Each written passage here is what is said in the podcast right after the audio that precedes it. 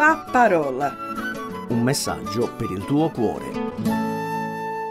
Ciao, il mio nome è Giuseppe Longo e sono missionario della Chiesa Evangelica Punto Lode Milano. Grazie per essere in mia compagnia in questi pochi minuti che trascorreremo insieme, dove faremo alcune riflessioni tratte dalla Bibbia, la parola di Dio. Non so se hai mai notato che uno dei grossi problemi che noi esseri umani abbiamo è la mancanza di equilibrio. Forse mi dirai, ma Giuseppe, cosa stai dicendo? Cosa vuoi dire? Voglio dire che non abbiamo la capacità di essere equilibrati in quello che facciamo e diciamo. Non riusciamo a vivere una vita di equilibrio. Cadiamo spesso da un eccesso all'altro. Per esempio, ti è mai capitato di esagerare con le parole? Oppure di esagerare nel modo di comportarti con il cibo, con il bere, con il lavoro? Hai mai esagerato nelle tue reazioni verso gli altri? E l'elenco potrebbe ancora continuare fino all'infinito, non è vero? Insomma, la nostra tendenza è sempre quella di esasperare. Spesso mi ritrovo a riflettere e dico a me stesso, ma perché non riesco a vivere una vita equilibrata, una vita fatta di controllo anche a livello di emozioni? La verità è che avendo il peccato in noi abbiamo perso il giusto equilibrio. In Romani capitolo 3 versetto 23 è scritto tutti hanno peccato e sono privi della gloria di Dio. Anche se oggi non si vuole sentir parlare di peccato, il fatto è che il peccato ha spezzato quell'equilibrio perfetto che l'uomo aveva quando è stato creato da Dio. È scritto anche in Genesi 1:31, Dio vide tutto quello che aveva fatto ed ecco era molto buono. Cioè tutto funzionava perfettamente quando Dio creò il mondo. Tutto aveva un equilibrio ben preciso, un equilibrio nel creato, un equilibrio nelle stagioni, un equilibrio perfetto anche fra l'uomo e la donna e fra loro e il loro creatore.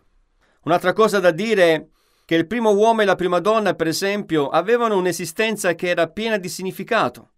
Il significato lo dava la loro relazione con Dio. Noi troviamo significato quando viviamo intimamente in contatto con il nostro Creatore. Hai tu significato nella tua vita? La prima coppia umana sapeva di essere stati creati da Dio e che in Dio dipendevano per la loro esistenza. Ma non solo questo. Il loro significato era dovuto anche dall'adorare Dio e di glorificarlo con tutto loro stessi. Lo ringraziavano per tutto quello che avevano ricevuto. E questo era lo scopo principale della loro vita. Mi piace molto citare il primo articolo del Catechismo minore di Westminster, che fu redatto nel 1640 da teologi riformati inglesi e scozzesi. Alla domanda qual è lo scopo principale della vita umana? La risposta è lo scopo principale della vita umana è dare gloria a Dio e goderlo per sempre. Questo scopo dà equilibrio alla nostra vita.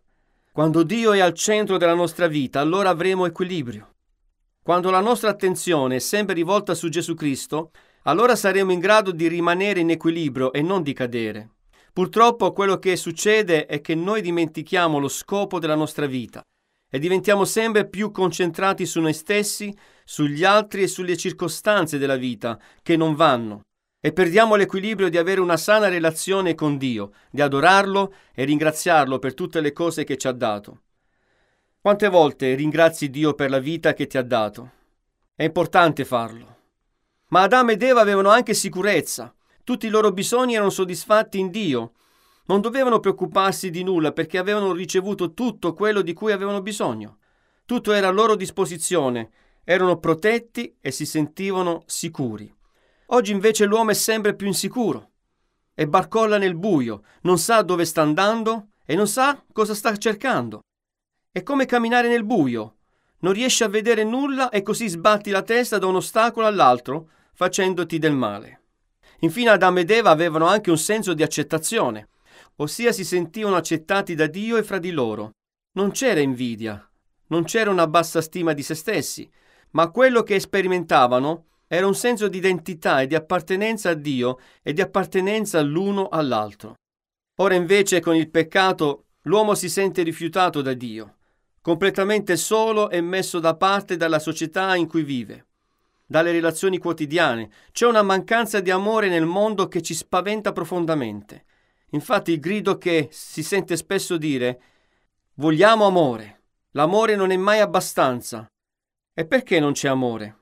Perché non abbiamo conosciuto colui che è l'essenza dell'amore, Dio. Dov'è l'equilibrio? Cos'è che si è frantumato? Si è frantumata l'armonia con Dio, l'essere in pace con Lui. Io e te, senza Dio, non potremo mai avere pace con la lettera maiuscola. Abbiamo perso la pace che il primo uomo e la prima donna avevano dal principio. Sappiamo tutti che la pace è la condizione necessaria perché ogni cosa funzioni bene in ogni aspetto della vita. Così anche l'equilibrio è la condizione essenziale per vivere in maniera pacifica e tranquilla. Per fare un esempio pratico, un equilibrista, se rimane fermo nel fissare l'obiettivo che gli sta davanti, difficilmente potrà cadere dalla fune. E la stessa cosa è per chi crede in Dio. L'obiettivo deve essere quello di guardare sempre a Cristo e imitarlo in tutto e per tutto. È scritto nella Bibbia in Ebrei capitolo 12 versetti 1-2 Anche noi dunque, poiché siamo circondati da una così grande schiera di testimoni, deponiamo ogni peso e il peccato che così facilmente ci avvolge e corriamo con perseveranza la gara che ci è proposta, fissando lo sguardo su Gesù, colui che crea la fede e la rende perfetta. E poi in Efesini 5.1 è scritto siate dunque imitatori di Dio come figli amati. Ma qual è il segreto per vivere una vita equilibrata? Ce lo dice l'Apostolo Pietro che nella sua vita, prima della risurrezione di Gesù Cristo, non c'è stato affatto equilibrio. Pietro dice nel capitolo 4 della prima epistola, poiché dunque Cristo ha sofferto nella carne, anche voi armatevi dello stesso pensiero, che cioè colui che ha sofferto nella carne rinuncia al peccato per consacrare il tempo che gli resta da vivere nella carne non più alle passioni degli uomini, ma alla volontà di Dio. Basta già il tempo trascorso a soddisfare la volontà dei pagani, vivendo nelle dissolutezze, nelle passioni, nelle ubriachezze, nelle orge, nelle gozzoviglie e nelle illecite pratiche idolatriche. Per questo trovano strano che voi non corriate con loro agli stessi eccessi di dissolutezza e parlano male di voi.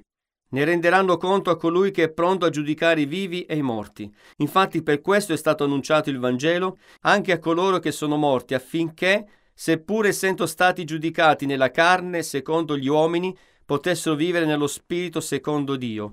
La fine di tutte le cose è vicina. Siate dunque moderati e sobri per dedicarvi alla preghiera. Soprattutto abbiate amore intenso gli uni per gli altri perché l'amore copre una gran quantità di peccati. In questo brano che abbiamo letto del Nuovo Testamento troviamo tre consigli utili che ci serviranno per vivere una vita equilibrata. Il primo consiglio che Pietro ci dà è per vivere una vita equilibrata bisogna rinunciare al peccato e consacrarsi a Dio. Se vuoi avere equilibrio nella tua vita, è necessario rinunciare a tutte quelle cose che possono recare un'offesa a Dio e agli uomini. Quante volte facciamo cose che offendono il Signore? E quante cose diciamo che offendono il prossimo?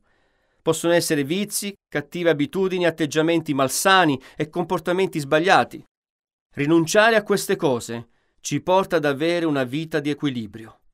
L'esempio lo troviamo in Gesù, il quale pur soffrendo fisicamente, come soffriamo anche noi, lui ha sopportato ogni cosa per dare gloria al Padre.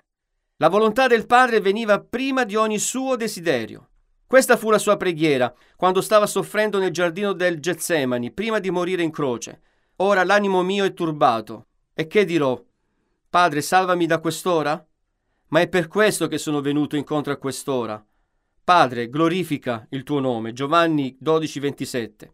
In pratica Gesù stava dicendo, non quello che io voglio fare, ma la tua volontà sia fatta perché voglio glorificare il tuo nome. E per noi deve essere la stessa cosa. Non quello che piace a me devo fare, ma quello che piace a Dio e che Lui vuole che io faccia. Una vera rinuncia comporta sempre una sofferenza, ma poi i benefici sono grandissimi. Avere equilibrio nella vita non è cosa facile. Occorre impegno, costanza e determinazione. Ma Dio ci aiuterà sempre perché è Lui che ci dà la forza per vivere in modo equilibrato col sostegno del suo Spirito. Il secondo consiglio che Pietro ci dà è che per vivere una vita equilibrata bisogna sopportare l'insensibilità di chi non crede, ma senza reagire male. Per chi non crede è strano che non ci facciamo trascinare negli eccessi come fanno gli altri. Vedono il nostro comportamento che è diverso da loro e ci prendono per pazzi.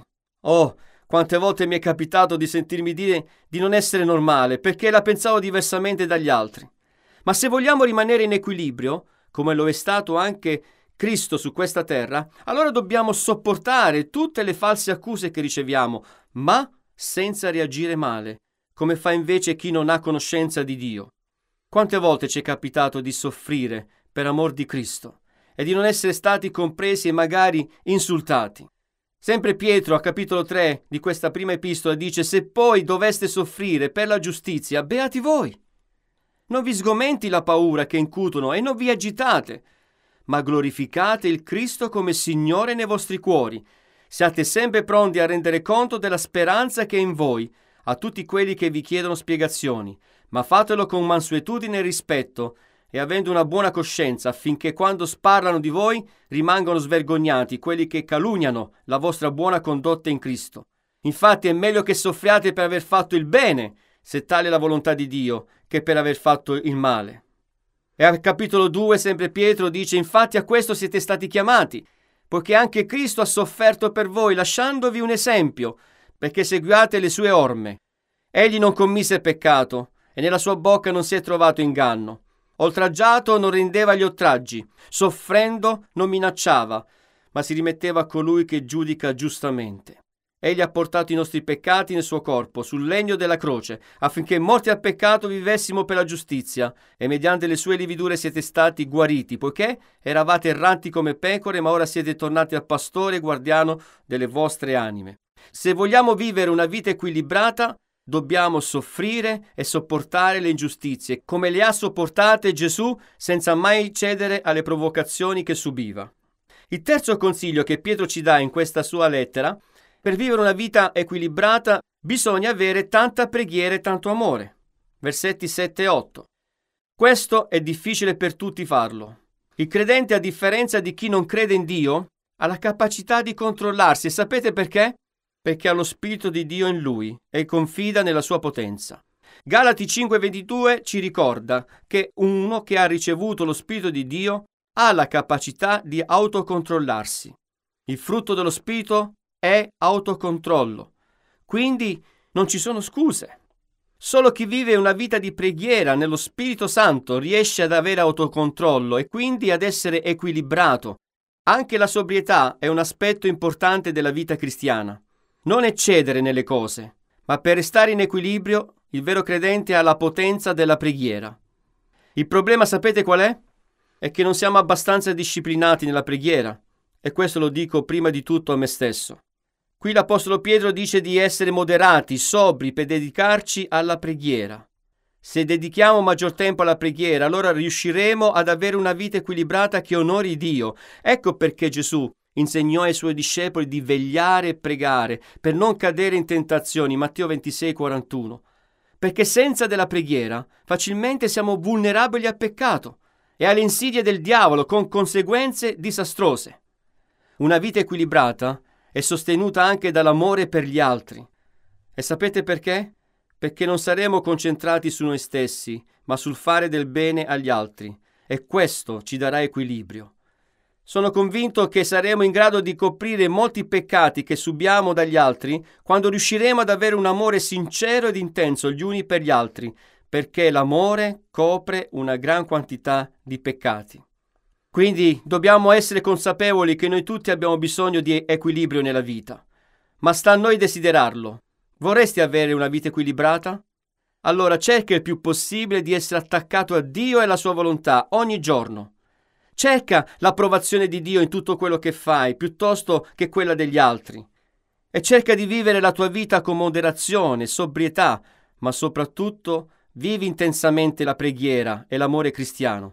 Se farai questo, Amico mio, amica mia, allora realizzerai una vita equilibrata che onorerà il Signore Gesù Cristo. Che Dio ti benedica. Ti saluto e ti do appuntamento per la prossima volta sempre su questo programma. La parola. Un messaggio per il tuo cuore. Se ti è piaciuto questo programma, allora scarica l'app di CRC e scopri di più. Condividilo con gli amici.